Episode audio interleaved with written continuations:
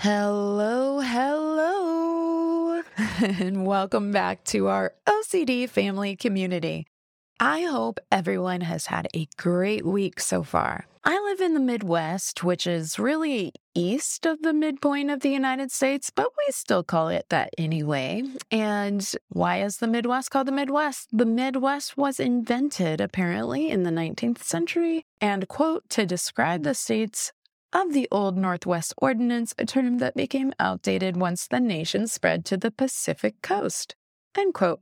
So, is it is it a big surprise, I suppose, that we never updated the term long after it was not relevant? I don't know. That might be another episode for another day. But today, I'm so glad you're tuning in for this episode because we are going to be talking about research. So settle in and let's dive in to another fresh helping of OCD family goodness.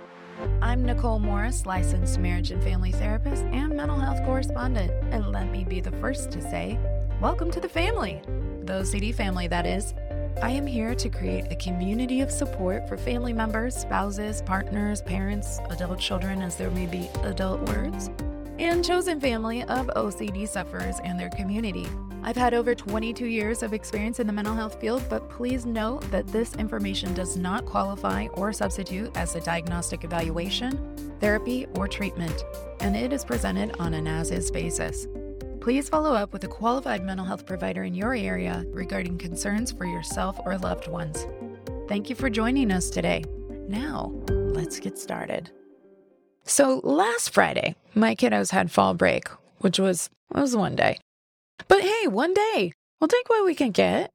It's a break. And uh, we ended up spending the day by just having time together. And, you know, as evening rolled in, we played a few pretty cutthroat games of Candyland. That's right, Candyland. Very, very cutthroat. Very, very riveting. But the kids had a blast. We had fun. It was as great as you can imagine Candyland being.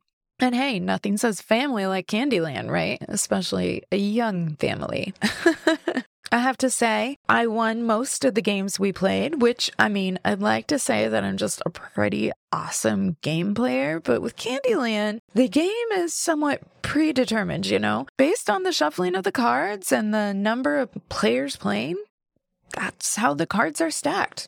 No matter how we play it, no matter what we do, we might feel the anxiety or excitement regarding whether we will win because we don't know the order of the cards but we are dealing with the cards we are dealt, whether it moves us forward or sets us back or keeps us stuck. And I started to think about this in comparison to life, to the cards that were dealt, because that is the kind of fun I am at parties.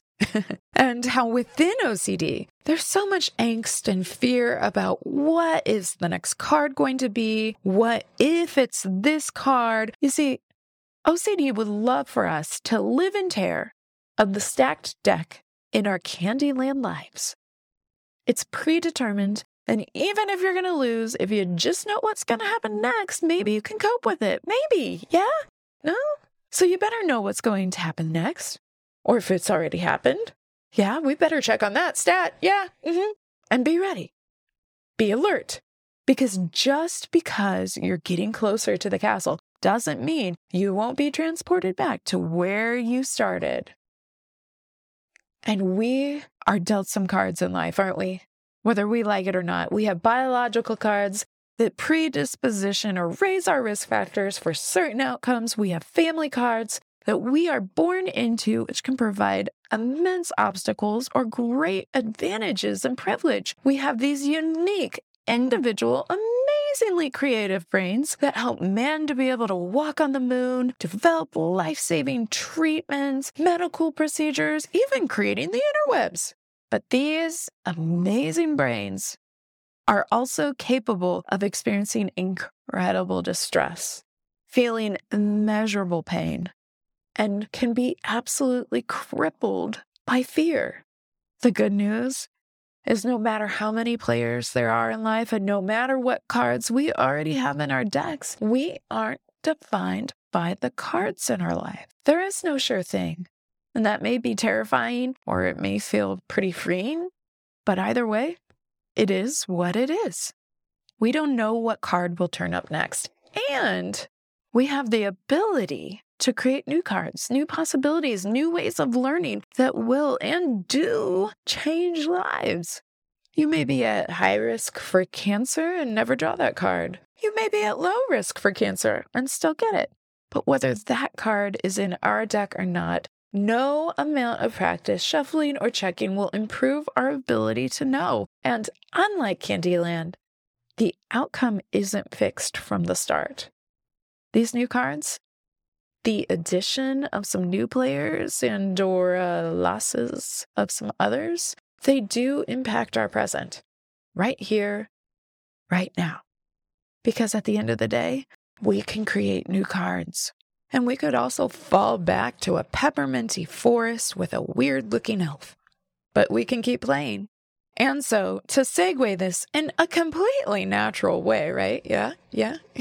we are talking with Dr. Eric Storch today, and we are going to be talking about some of these cards in our Candyland life that can make such a profound difference in how we live, how we play, and how we keep moving toward our values of getting to our castles. And that is with research. Research is super important, as you've heard me and a lot of our guests discuss the importance of evidence based practices. But how can we make sense of it?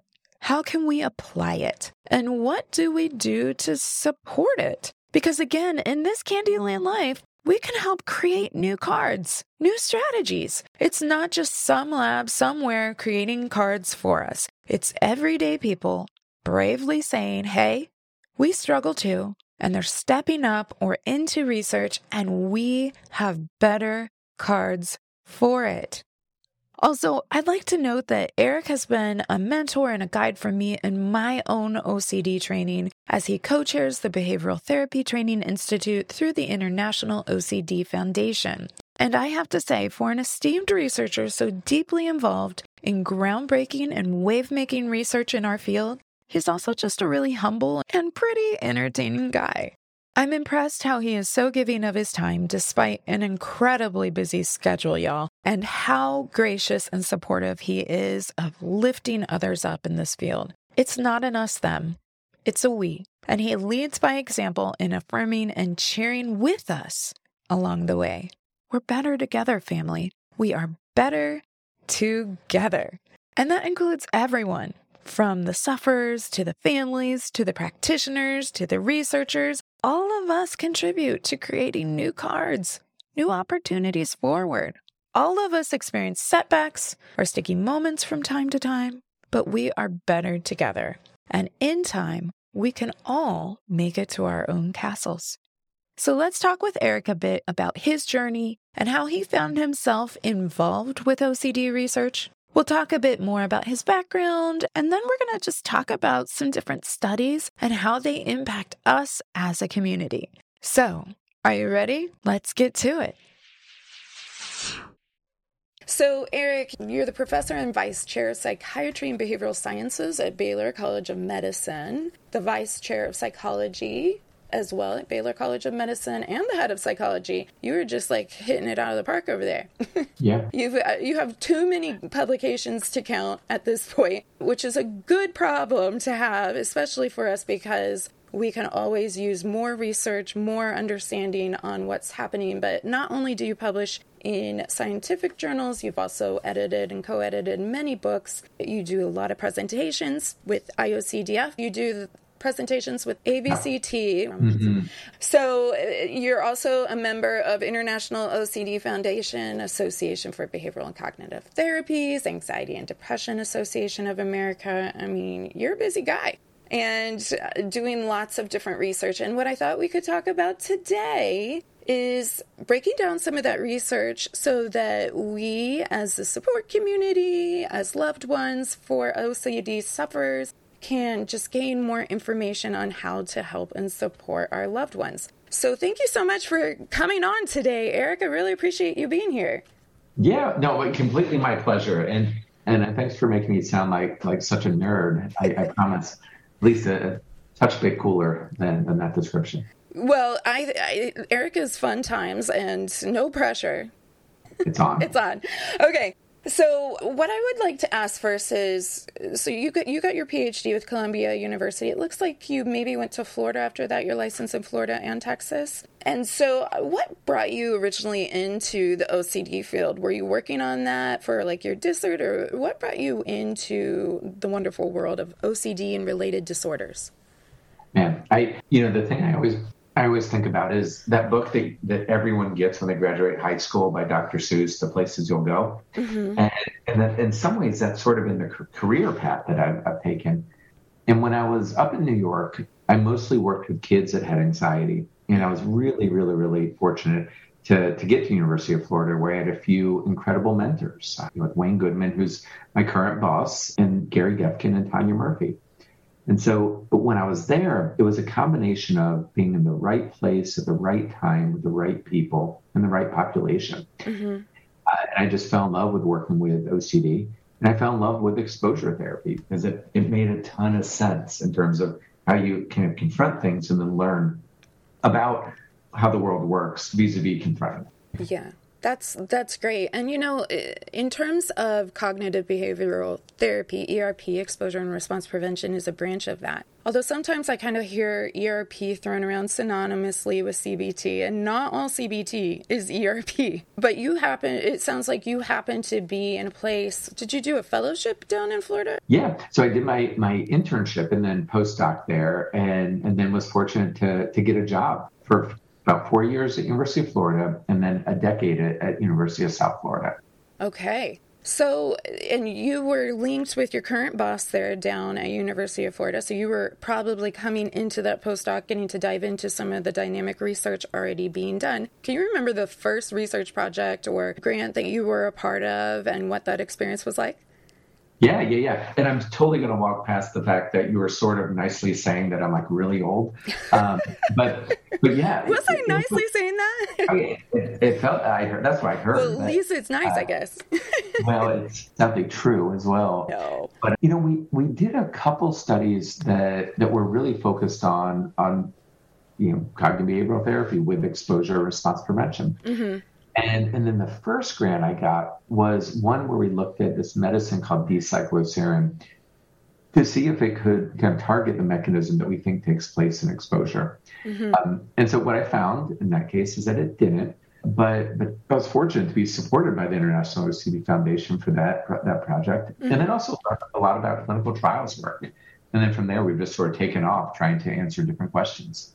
Yeah. So, clinical trials is kind of an elusive kind of concept, I think, for some people. If they watch ads or you know, stream things nowadays, every the ads have gotten really tricky. You're like, I, mm-hmm. I don't pay for cable, and I don't have to watch a commercial, and it's everywhere. But people will hear about clinical trials mentioned in different pharmaceutical commercials. If you live in California, you probably get 8,000 props pitched for voting on on different pharmaceuticals. That might be my bias from living there. And, you know, I, I think that in theory, at face value, people kind of can understand or appreciate clinical trials as you're trying this out on people or you're, you're sampling with groups. But can you talk about the importance of clinical trials in terms of supporting evidence base? Because I think now with the with the reach of social media and the platform, everybody in a way can have their own platform. Sometimes there's a lot of information out there, but it's not necessarily evidence based, it's not necessarily backed or supported or showing significant differences in these clinical trials. And so, can you talk a little bit about the piece with clinical trials and why that is important when we're thinking about research and OCD or any disorder for that matter? Yeah, yeah. I mean, in short, we need data that support what we're doing. And, and so what has happened in the field of, of psychiatry and psychology is that for many, many years that, that just didn't exist. And so sometimes it was, you know, I, I involved ideas being put forward without corresponding evidence. Sometimes it's just someone saying something loud enough and often enough until people believe it. Mm-hmm. But at the end of the day, if, if we want this field to be taken as seriously as it should, we need to be able to provide interventions that are based on corresponding evidence. And we need to understand for whom certain interventions work or don't work. Mm-hmm. Uh, And and so I think that's a big part of where we've really dedicated in my career. You know, when I when I started, there was a lot of evidence for different medications. Mm-hmm. There was new evidence on exposure therapy for adults with OCD, but not much at all in kids. And, mm. and when I look back right now, there's this element of pride actually that that most of the questions that we needed to answer, we have answered. Mm-hmm. Like what treatments work well? You know, for whom do they work well? You know, what's the order of progression of interventions? And then we've been fortunate that some of the other kind of outstanding questions that remain, like the real big ones, we're in the process of answering. Mm-hmm. So, for example, now we just got a grant that looks at can you treat people to wellness with CBT and then effectively withdraw their medication? This is in kids. Mm-hmm. And then a, a, different grant I'll talk about is one where we're looking at the genetics of OCD and, and Latinos. And so while we're understanding more and more about genetics and so on, the key part of this is this untapped frontier of how do we get the things that work and we know work down to you know people in Guatemala, people in Honduras, people you know in uh, Chile, and and so that's a big part of this other project is that dissemination piece. Yeah. So the the first grant that you were talking about, actually, you were awarded a breakthrough award at the 27th IOCDF conference in Denver just this past summer, and that would be the CBT augmentation to promote medication discontinuation in pediatric OCD, right? That's it. you know, the, the, casual term for it. And so I think this is actually, this is definitely one I wanted to touch base on because there is research showing that medication alone is not as effective as ERP in the treatment of OCD, but the combination also can be successful. And I think there is a fear, especially since SSRIs that are typically prescribed end up going to high dosage amounts, and we're looking at pediatrics parents have concerns about their their kiddos being on medication. Is this going to have to be forever? Could it be altering their brain chemistry or could it be you know something then they're going to be dependent on for the rest of their life? And so you were referencing that in adults and so now the trial is really looking at children and seeing you know, can we discontinue medication and maintain functioning or what is what does that tell me more about that because i'm sure parents would love to know more about that.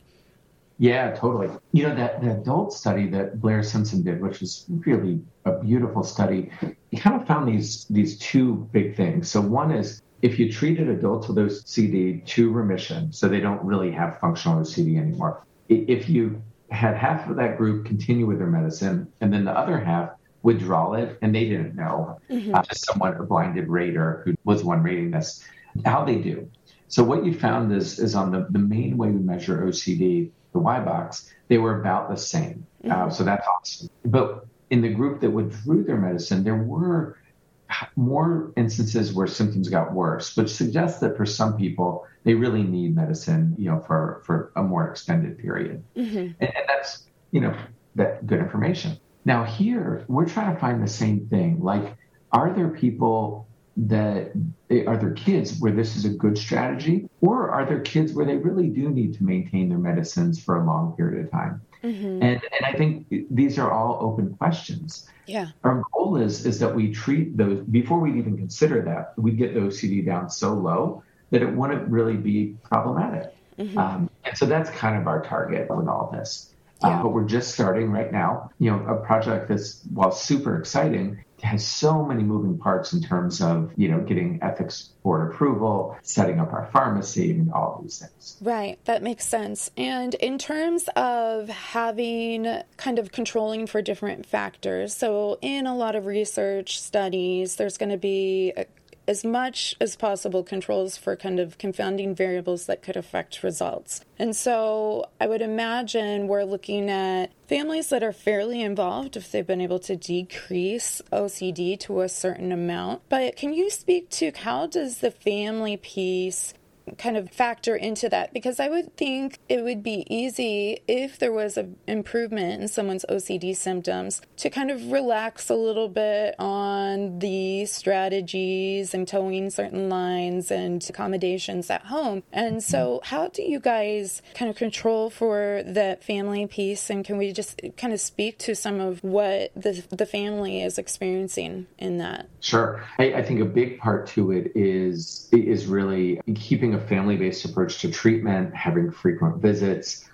encouraging diligence in in you know monitoring where symptoms are as well as providing feedback when we monitor where those sim- symptoms are. Mm-hmm. But but you're absolutely right. I mean, whether it's this study or more broadly, being able to keep encouraging an, an exposure-based lifestyle where you confront things that are difficult right away in a direct fashion and really garner support of all stakeholders, all the people who love the kid. That's an ongoing battle. And even when you get to the point of of someone doing really, really well, mm-hmm. you still keep encouraging that that approach. Yeah. Uh, yeah. So, in terms of where people were coming into this study, were they coming in? You said you're helping get the OCD pretty low. So, were they coming in kind of to treatment at higher levels? And then are we looking at like a certain Y-BOCS number or below to mm-hmm. know kind of if they're at the lower level or not? Yeah, you nailed it. That's exactly the model of having people come in with meaningful OCD, treating them in a, a, flexible period of time to try to get them to the point where their OCD is kind of below that that cutoff of, you know, really being something you would come in for help. And then from there, that flip of the coin randomization to either continue medicine or to withdraw that medicine. The part that I think is also neat is that we're doing it throughout Texas. So there are a couple of visits that you have to come in person, but by and large, it's, it's mostly virtual mm-hmm. so that we're able to take this treatment study that does provide free therapy and try to get it out to most or to more people. Okay. So in thinking about this, I know Jon Abramowitz was on the podcast a month or so ago, and I know when we did. So I, I don't know if I clarified this, but I I was BTTI trained under Dr. Storch. We got to have early morning conference calls discussing cases, ERP, all sorts of things for a couple months there, which was always fun. I'm on the East Coast, so it was not as early for me as it was for some of the rest of you guys. But, you know, one thing we talked about in Behavioral Therapy Training Institute and something Dr. Abramowitz has talked about and is true is that we can see a lot of results. We can look at 12 weeks or 14 weeks and we can say, hey, this is going to be really effective for treatment. If you have kiddos coming in at a higher level how far have they engaged? Have they gone through an entire treatment cycle by the time you've Y boxed them? And is there a consideration of, okay, well, they've already had some ERP treatment? Because I know that coming in, obviously, someone is going to be functioning and engaging in ERP at a different level as they are at the end of treatment. So I was wondering kind of what that looked like. Had they gone through, like, had the sample size gone through at least one full trial of ERP, or where were you kind of catching them in terms of their hmm. exposure to exposure and response prevention? Yeah, it, where it, it's a it's a great question and sort of a it, somewhat of a delicate one. Like you want to get have as realistic of a population as possible, but you also want to have folks that have a reasonable chance of, of improving because again, that first phase is what we call an open trial. So everyone gets gets CBT with exposure and response prevention. And so if someone's had like, you know, 50 hours of that before, we want to want to have them get into this, start them up because they've had so much of it. Mm-hmm. What we're doing is we're just keeping it as a naturalistic, as natural as naturalistic as possible. So we're looking at like a full course of ERP, you know, with an expert like yourself who, you know, together with that antidepressant. Yeah. And and so that's sort of the, you know, one of the things that, that would be a rule out. Now, well, kids can have tons of, you know, different trials of antidepressants. That's okay. And then a whole bunch of other co-occurring problems that too are fine as long as that OCD is the big one. What I've found in the OCD literature is that it, sometimes people criticize clinical trials as being pristine, find that. Like people with OCD often have lots of other things, and those people are reflected in these studies. And so I think we have pretty good estimates of how well this this stuff works mm-hmm. when applied to you know people in the real world.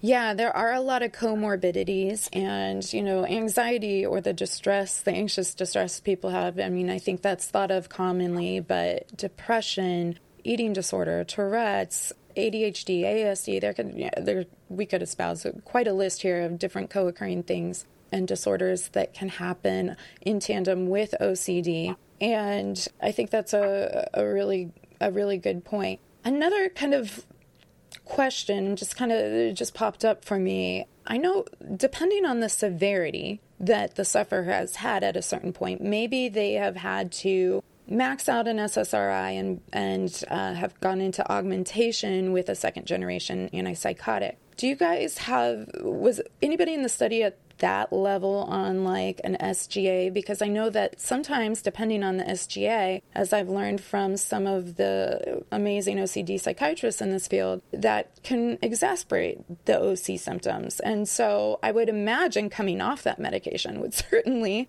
be helpful, but I would imagine too by the time they're coming into the study, if they had a history, that, that would have been long gone. Yeah, yeah, another great point again. So people can have different histories of, of medicines, mm-hmm. um, and and that's fine. But but here we really want to isolate it. So if someone, let's say, was on an antidepressant and you know an atypical antipsychotic, that would rule them out of this study because then we'd be toying around with not just you know one medicine, but two medicines and the potential interaction between those medicines. Mm-hmm. Now, there are a few examples where we'd keep someone in, like if they were on an ADHD medicine, um, we'd keep them stable on that, for example. Yeah. But but those things are kind of some of the complicating factors within a study of this sort. Yeah. Well, that's it's fascinating, and I think it's going to be really exciting to follow along and and see what the outcomes are because I think there's a lot of I think there's a lot of buy-in for sure of parents wanting to be able to get their kiddos off of medication if it's going to be safe, but they also don't want to drive up the hell of the obsessions and the compulsions. So yeah, it, it's going to be really important to see what comes of that. Yeah, absolutely. I am up to, and we'll keep you posted. Excellent. You were referencing in the other research study, which I believe was your Latin American Trans Ancestry Initiative for OCD Genomics. Yeah. yeah. I mean, you know, just some light reading I was going over. Actually, I have a funny story. So, your colleague, we have a professional cohort group on social media where hmm. she was kind of giving a little reminder pitch about the Latino study because you don't have social media. And someone had said, Well, Eric should get on here and, and create a social media. Where is he at? And and I believe the comment was floated out that you would rather have a stroke than create a social media account, most likely. And so it's funny. I mean, you're a busy person. You're doing all this research, but it's it's kind of novel that you're not on social media. Yeah, it it feels like work, and uh, and you know I and I and I appreciate that we have to. Like you know, my my lab we got a Twitter account, and you know I'll, I'll like dabble on that. Although I, my etiquette I think is quite poor because I'll you know if I ever post something I like like it, and apparently you shouldn't do that. But why else would you post it? But uh, yeah, but the Facebook thing always felt like work to me, and now now it's like a principle. Yeah. Well, and also I would imagine now you're so well connected in the web of research, you don't necessarily have to engage at that level. But it was, I thought, oh, I should ask him. I happen to be talking to him tomorrow. so it, tell us more about the Latino study because even when we were doing our consultation groups, I want to say the study was still looking for more participants. So we'd love to know more because also within our listening audience, there may be people that would be good candidates for this. Totally, totally. Now, this study, I think, is one of the most important ones that we'll ever do, and, and on so many levels. So, so the Latino study is is a project looking at genetics of OCD among Latin Americans. So, when you think about genetics research, it's really unlikely that there's going to be discovered a gene for OCD. Mm-hmm. Instead, what's a little bit more likely is that you're able to see different hits on certain genes. That when you add those up, so to speak, mm-hmm. you start uh, finding ways of generating scores called polygenic risk scores that suggests the risk that someone may have OCD or someone's child may have OCD. Mm-hmm. Now, to date, there's been a, a, lot of really excellent work in, in kind of selecting biological samples among people with OCD, but 95% of those are among European Caucasians. Mm-hmm. So what ends up happening is when you do that, you can derive models, uh, predictive models of OCD that are only relevant for people who are European Caucasian, mm-hmm. which basically leaves out people who are Latino, people who are Asian, people who are Black. And so you end up having this, this kind of contribution to health disparities. So when you think of the field of OCD or psychiatry in general, mm-hmm. a lot of it's all about, you know, stuff like how do we develop personalized, you know, medicine, you know, where we match a therapy or a medication with a person's genetic profile. Mm-hmm. But if that is only based on European Caucasians, yeah. you failed three fourths of the world. Right. And so that's kind of the core of the study. Now, we've recruited about 50 sites in 15 countries south of the US, as well as actually in Canada and the mm-hmm. US as well. Mm-hmm. And what we're doing is collecting saliva samples from people with OCD, as well as asking questions for about a couple hours as well about mm-hmm. OCD. Past treatment history and so on. Now, what we struggled with right away was how do you define Latin American? Mm. And so the you know the struggle is that everyone's mixed, and and so in this case we define that as you know that one of your four grandparents is is of some sort of Latin American ancestry, mm-hmm. uh, which they lived in they were born in one of the you know countries they were born in the Caribbean or come from a, a lineage uh, Latino heritage. Sure. And and so from there, it, it's really about you know engaging them in that saliva sample, which is basically like spitting in a tube, uh-huh. uh, and then that interview. Now, this is one of those grassroots efforts that's all about doing research to help out you and your children and your grandchildren. Mm-hmm. Simple as that. Mm-hmm. And so, when, if there are people who sort of meet that criteria, either having a history of OCD or have current OCD and have one of their grandparents who, who are Latin American, then just check out the website latinostudy.org and there'll be information about how you can participate. We do it all by Zoom or in person if you're in Houston. And then we mail out saliva kits to mail back with us, pay you sort of a, a measly $25 but, but this one's all about how do we, we really diversify our, our genetic samples so we can have predictive models of OCD that reflect our world. Yeah. So uh, that is that's outstanding. You said latinostudy.org right? Uh-huh. And I will link that. I'm going to link all sorts of information. I have the flyer that I can download from that social media platform.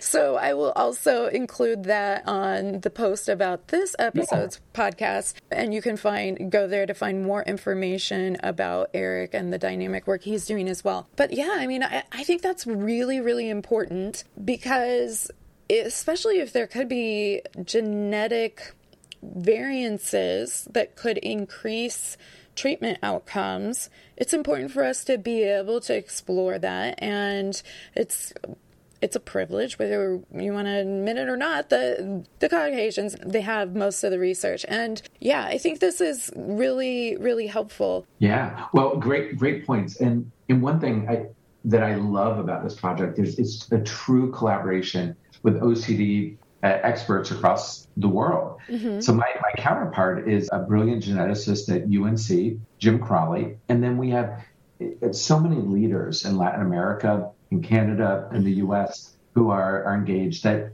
I wouldn't want to name them because I, I wouldn't want to um, leave someone out. But, right. but it's really these stars uh, uh, across all these areas. And not only is the goal to collect more samples, but but it's really how do we build out the infrastructure? So, for example, the BTIs that, that we, behavioral therapy institutes that we've done throughout the US, now we're, we're figuring out how we're able to, to like do trainings in Peru and Colombia, you know, in Argentina and so That's on. Great. And, and so it's really building out this exposure therapy network and psychiatry network and genetics research network throughout all these other countries. And yeah. so I think some of the some of that will be the legacy that this this study it sort of leaves behind. I love that because the diversity is needed. We need, you know, this is an international problem. If you have a, if you're a human with a brain, you've had an intrusive thought, but OCD runs across the world and we need to be able to have great people that are doing research all over the world that have understanding of things that regionally can affect. And we're looking at these biological pieces, which is also really exciting to see kind of the advancements that you're being able to make. So, correct me if I'm wrong, my layman understanding of this.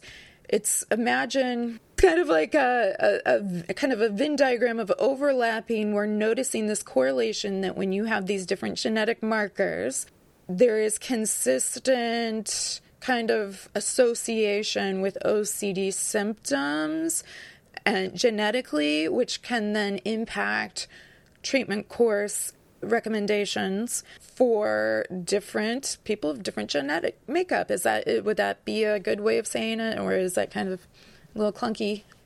Yeah, no, I it, I it speaks to the complexity of this. We think that there are there are a whole bunch of factors that may predict who has OCD.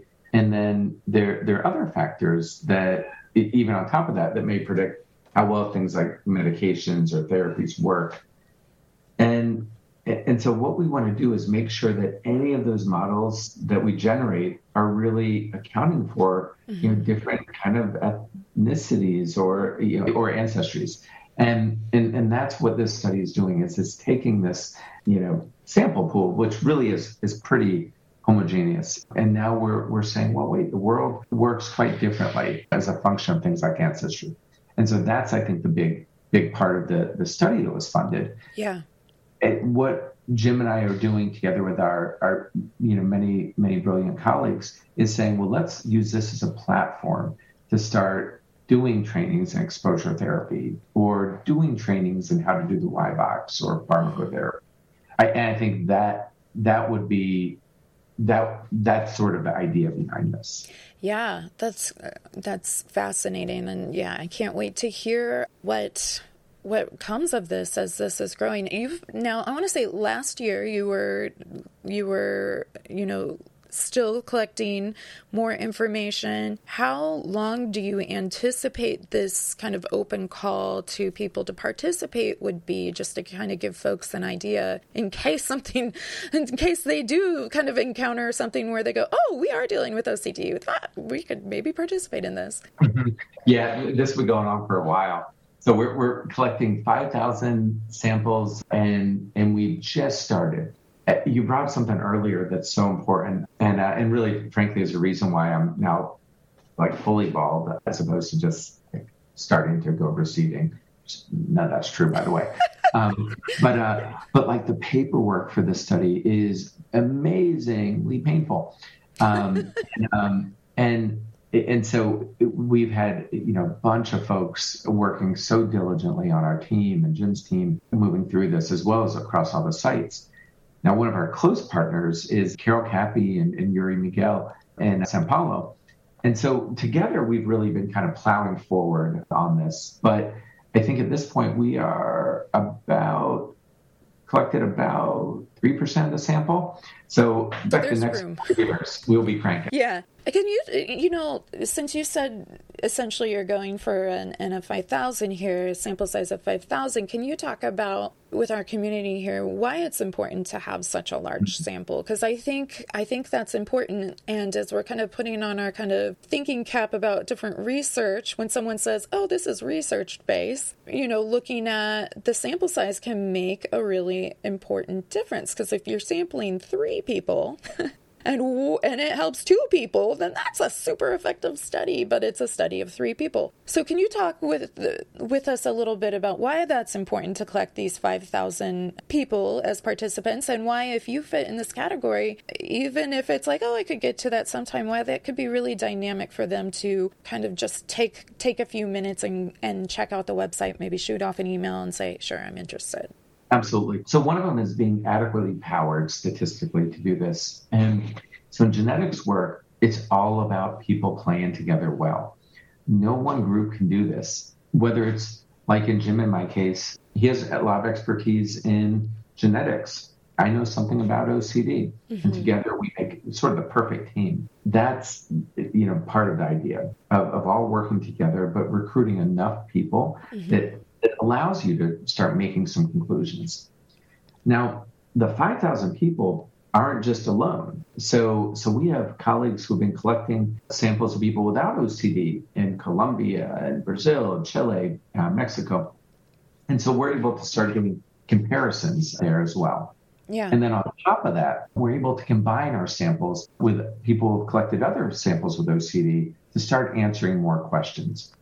But the genetics world is really a, an elegant example of how people work effectively together mm-hmm. to make scientific discoveries that are able to really improve you know, both our understanding of OCD, but also how we're able to treat it effectively. Yeah, I, I love that emphasis because I think, especially in a day and age like now, where just coming off the heels of the pandemic, across the different countries, different political situations happening, it can feel so polarized. And then you see something like this and you go, actually, there are good things happening. We don't always hear about the good things. It's not catchy, mm-hmm. it doesn't make a sexy headline, but there's some good, there are definitely good things happening. And this is, this is so important. So if you fit within that category, of having at least one grandparent with a Latino heritage. And if you're not sure, can I say just have them ask? Like, yeah. err on the side of like, of course I fit.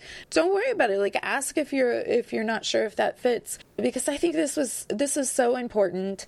And it's something, it's a way we as the community can help respond. And I love that because it's not only then professionals coming together, researchers coming together, under a united cause, but we, the people, can come in and say, okay, well, cultural diversity matters. It matters in my mental health, it matters in my physical health, it matters in every single way. And so, if you are interested and you qualify for the study, that would be an awesome contribution. You could be part of the wave maker here. Yeah, I, I love it. Yeah, I, I think it's that, and it's awesome. It, it's a way of encouraging and supporting how do we take the work that we've done here in disseminating the treatments that we know work how do we bring it to bolivia how do we bring it to paraguay or honduras and and that to me is is where we're going to make huge strides yeah. um, because i guarantee you if you're honduran there's not an exposure therapist but there are brilliant, brilliant therapists out there. Mm-hmm. And so if we're able to have an inroads to engaging, we can make a very significant impact uh, on the yeah. world.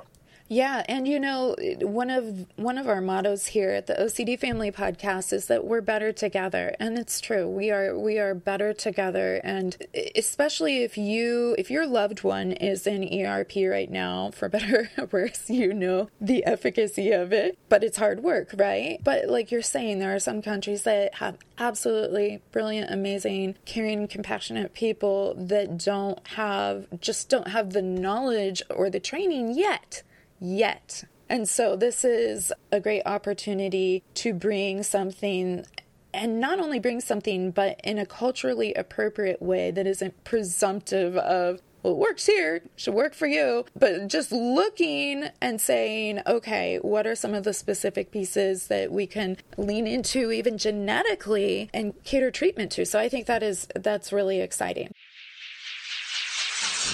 I have a question about another study. So it looks like you maybe were diving into this one a couple years ago, but it's one that I don't think people know a ton about. If you're new to the OCD field, you probably don't know anything about it pediatric deep brain stimulation. So I saw that a couple years ago you were doing some work on PDBS. If you want to like think of PBS and add a D in the middle. people here in the States. But PDBS, there was a study we are doing on pediatric deep brain stimulation. And I think when it comes to brain stimulation, people are like, yeah, I don't know. I don't know what to, I don't understand it necessarily. So can you talk a little bit about that study that you were a part of? Yeah, sure. Um, so, so I want to be super clear. We are not talking about doing deep brain stimulation with kids. Um, Thank you. But but uh, I mean, yeah, maybe my own kids, but but but here's sort of the, the idea. So deep brain stimulation is a a neurosurgical treatment that's safe, rarely used with adults with refractory OCD. These are folks that have tried everything, you know, dozens and dozens and dozens of hours of ERP, um, three or four antidepressants, you know, together with antipsychotics. Like, I mean, you have had to fail a lot of, of treatment before that's even considered. And and you know what? It works really well, like mm-hmm. really well. Mm-hmm. Um, and and so here's the thing that, that's happened uh, with DBS that, that there are some indica- instances where it is being used with children. Mm-hmm. So it, you know, people think of DBS, and I think in an unfortunate sense, it may conjure up images of like lobotomies and so on. Mm-hmm. Totally different. In fact, for movement disorders uh, among older people, DBS has been done hundreds of thousands of times. Mm. And so OCD is just a different area of the brain um, where it interrupts the circuitry that's involved in OCD. Now, as this be- has become more and more regularly used among adults, there have been instances where its application has been examined in kids. Mm-hmm. Um, and, and so not with OCD, but teenagers with Tourette's syndrome or kids, uh, even young kids with dystonia. And, and so there have been some pretty positive effects. But what we wanted to do was sort of understand the ethical issues associated with deep brain stimulation in kids, whether it was for dystonia, like where it's being done, mm-hmm. or the potential that it could be used in a neuropsychiatric condition at some point. Mm-hmm. Not that it is or can be, but maybe one day it could be. And so that's the whole purpose of this study is understanding people's perceptions and thoughts and concerns and potential benefits of, of doing this procedure. Yeah, I think it's it's definitely something that a lot of people don't understand, and they think of kind of horror stories or you know film kind of adaptations where they might show something where there's kind of some kind of shock therapy happening of some sort and you know it, the media just always nails it in terms of therapies and what we do in the field ethically. It's a, it's like you know reading a page out of the journal but but but it's it's important to kind of understand because you can hear it out there if you're googling because you know everybody feels better after googling a condition.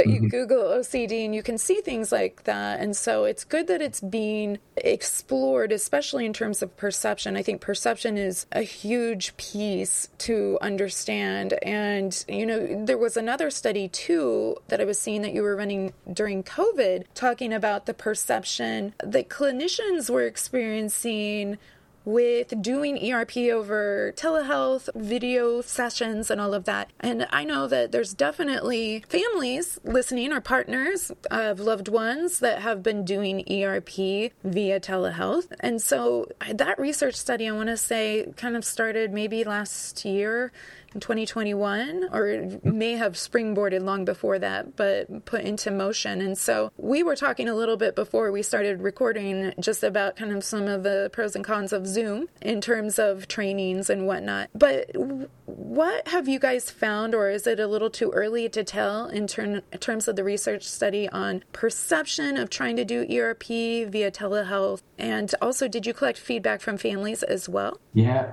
So, so this this project was just just among clinicians. And, you know, it, it, and a lot of times you guys, including our team, are on the front lines. So uh, hearing from them and their perceptions that we thought was really meaningful. You know, I think this is a tricky one.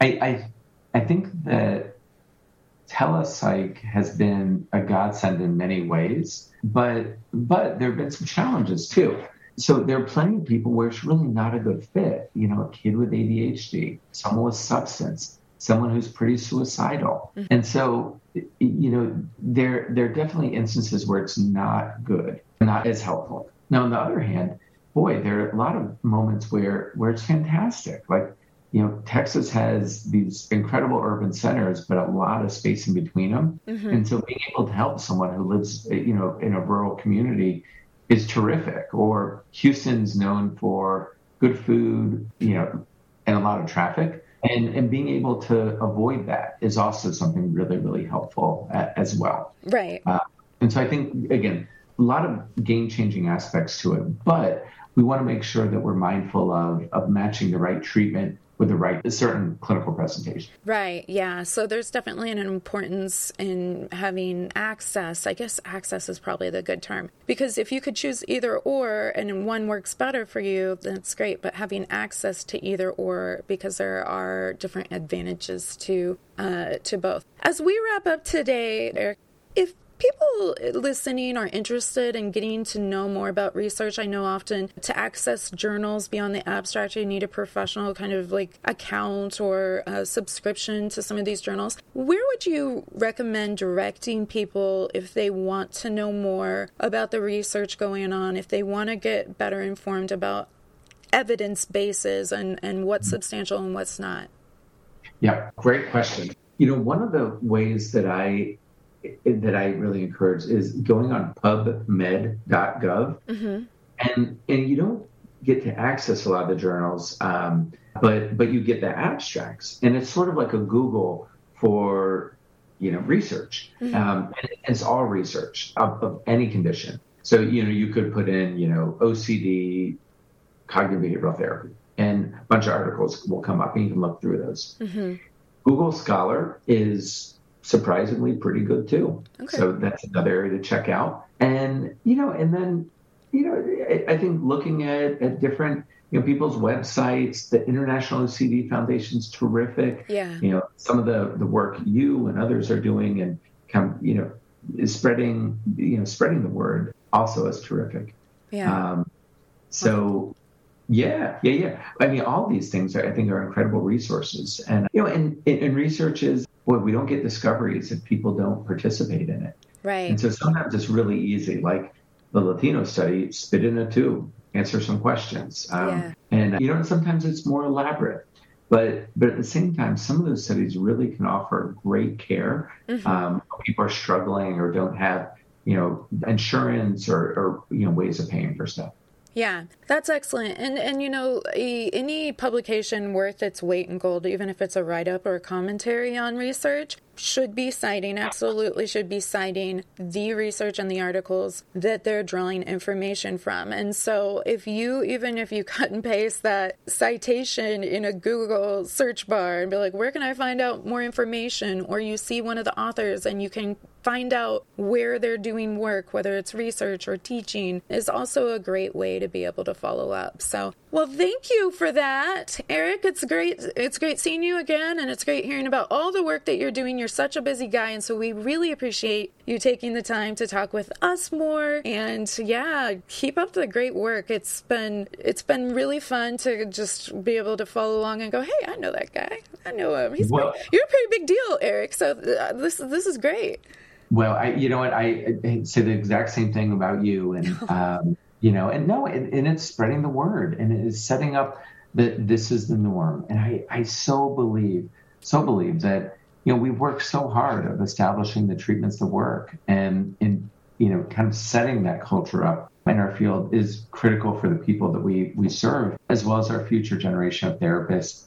So I, I am so appreciative to you for doing this. I, I great to see you. It's great to talk to you, and we'll look forward to you know 2023 in San Francisco. Oh I man, I can't wait. I love I love NorCal. I love SF. So that's going to be great. Well, thank you and really appreciate it, Eric. Thanks yeah. again. I really appreciate it. I'll catch you later. you later.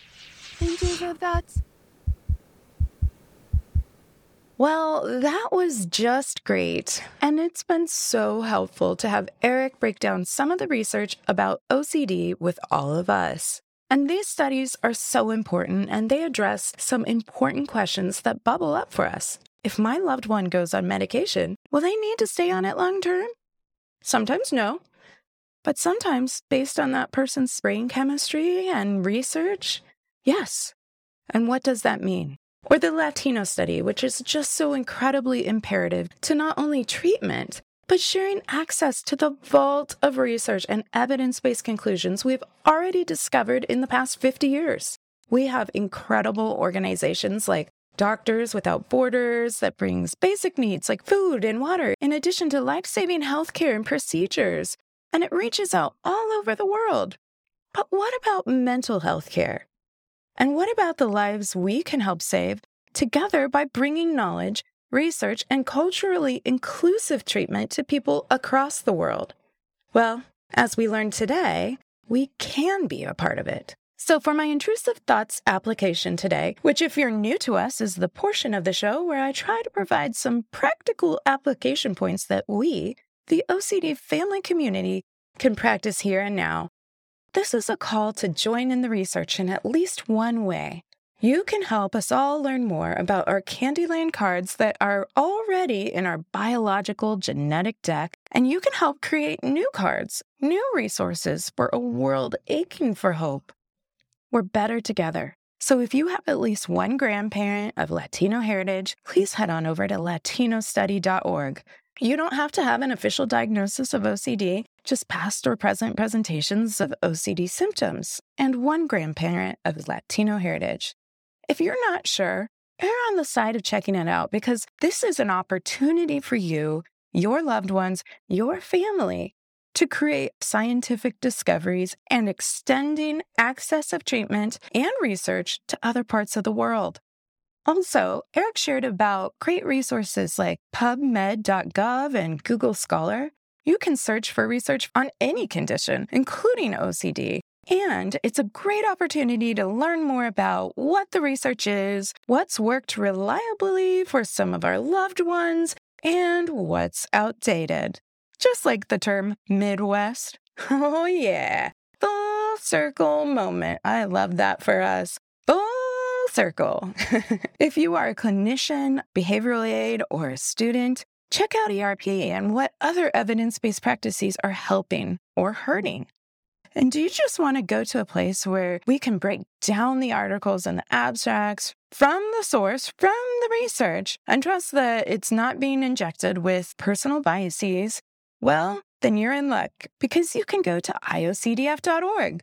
The International OCD Foundation features a ton of resources from evidence based research that is packaged in, mm-hmm, shall we say, easier to digest portions. But you can trust that the information is coming from the research, and that is very important. And as long as we're talking about research and clinical trials, Eric referenced something toward the end here that I think is worth revisiting. Different clinical trials have different levels of involvement. So, for the Latino study, for example, it's answering some questions and spitting in a cup. But for other studies, like the medication discontinuation study, and so many more. Participants are getting access to evidence based treatments, which often can be pricey, may or may not be covered by your insurance, or may not even be readily available where you live. And so it bears repeating getting involved in clinical trials and participating is truly the teamwork that makes the dream work. So, if you want to learn more about clinical trials and specific clinical trials related to OCD research at that, check out clinicaltrials.gov. That's clinicaltrials.gov and search for the keyword OCD. You can see what's on the docket, what's in process, or even completed in terms of clinical trials. And for our OCD fam outside the US, I would still invite you to check it out. Because just as Eric showed us with the Latino study, not all studies are to a specific geographic location. And while some studies may target specific populations, there is still room for all of us to participate in some capacity. So I'll end with this note. Let's continue to stay curious and let's continue to ask questions. The breadth of research that we have today has been born out of asking, wondering, and testing why certain interventions work and why other treatments don't. Some refer to OCD as the doubting disorder or the doubting disease because it's always riddled with these what ifs. But what if, family? What if we reclaim some of those what ifs back for the good? What if we could find genetic components or markers that could help advance more effective evidence based practices in Central and South America or within families with Latino heritages? What if our children could be weaned off medication and still thrive in their recovery? What if they need that medication and we can get some better empirical answers on why? What if we are the key to helping create a new Candyland card? And better yet, what if we can help be the bridge to accessing all the wonderful opportunities our decks can offer? That's pretty special. I mean, It's just spectacular. But don't just take it from me. Let my daughter Emma share a few of her thoughts too. What's your favorite thing about Candyland? All the candy. It's got all the candy, like the peppermint, the gumdrop. Do you like when we play Candyland? Yep. Do you have a favorite card? Yep. What's your favorite card in Candyland? Uh, ice cream. Oh, the ice cream's a good one. It's near the castle. What do you do in Candyland? I was a yellow gingerbread, and you was blue. I was blue. And where were you trying to go? the castle. And what's at the castle? Um, looks like it have a cane in it. That's so cool. That is cool. Do you like when we play Candyland? Yep. Candyland is a good game. Can we all play together? Yeah, because it's better when we play together. Yeah, it is, isn't it? Have a great week, family, and I'll be looking forward to meeting again soon. Thank you for joining me and our OCD family community. If you enjoyed what you heard today, please like and subscribe to the OCD Family Podcast wherever you enjoy your podcasts. Did you find this content helpful? Please consider leaving a review. The more people that know they're not alone, the better. For more information regarding today's podcast, please visit OCDFamilyPodcast.com and remember to join the email list while you're there. It will provide you with the most up to date information, resources, and the down low on the family chatter. Oh, yeah, nothing says family like Candyland on demand. That's right, I went there. And you can too at OCDFamilyPodcast.com.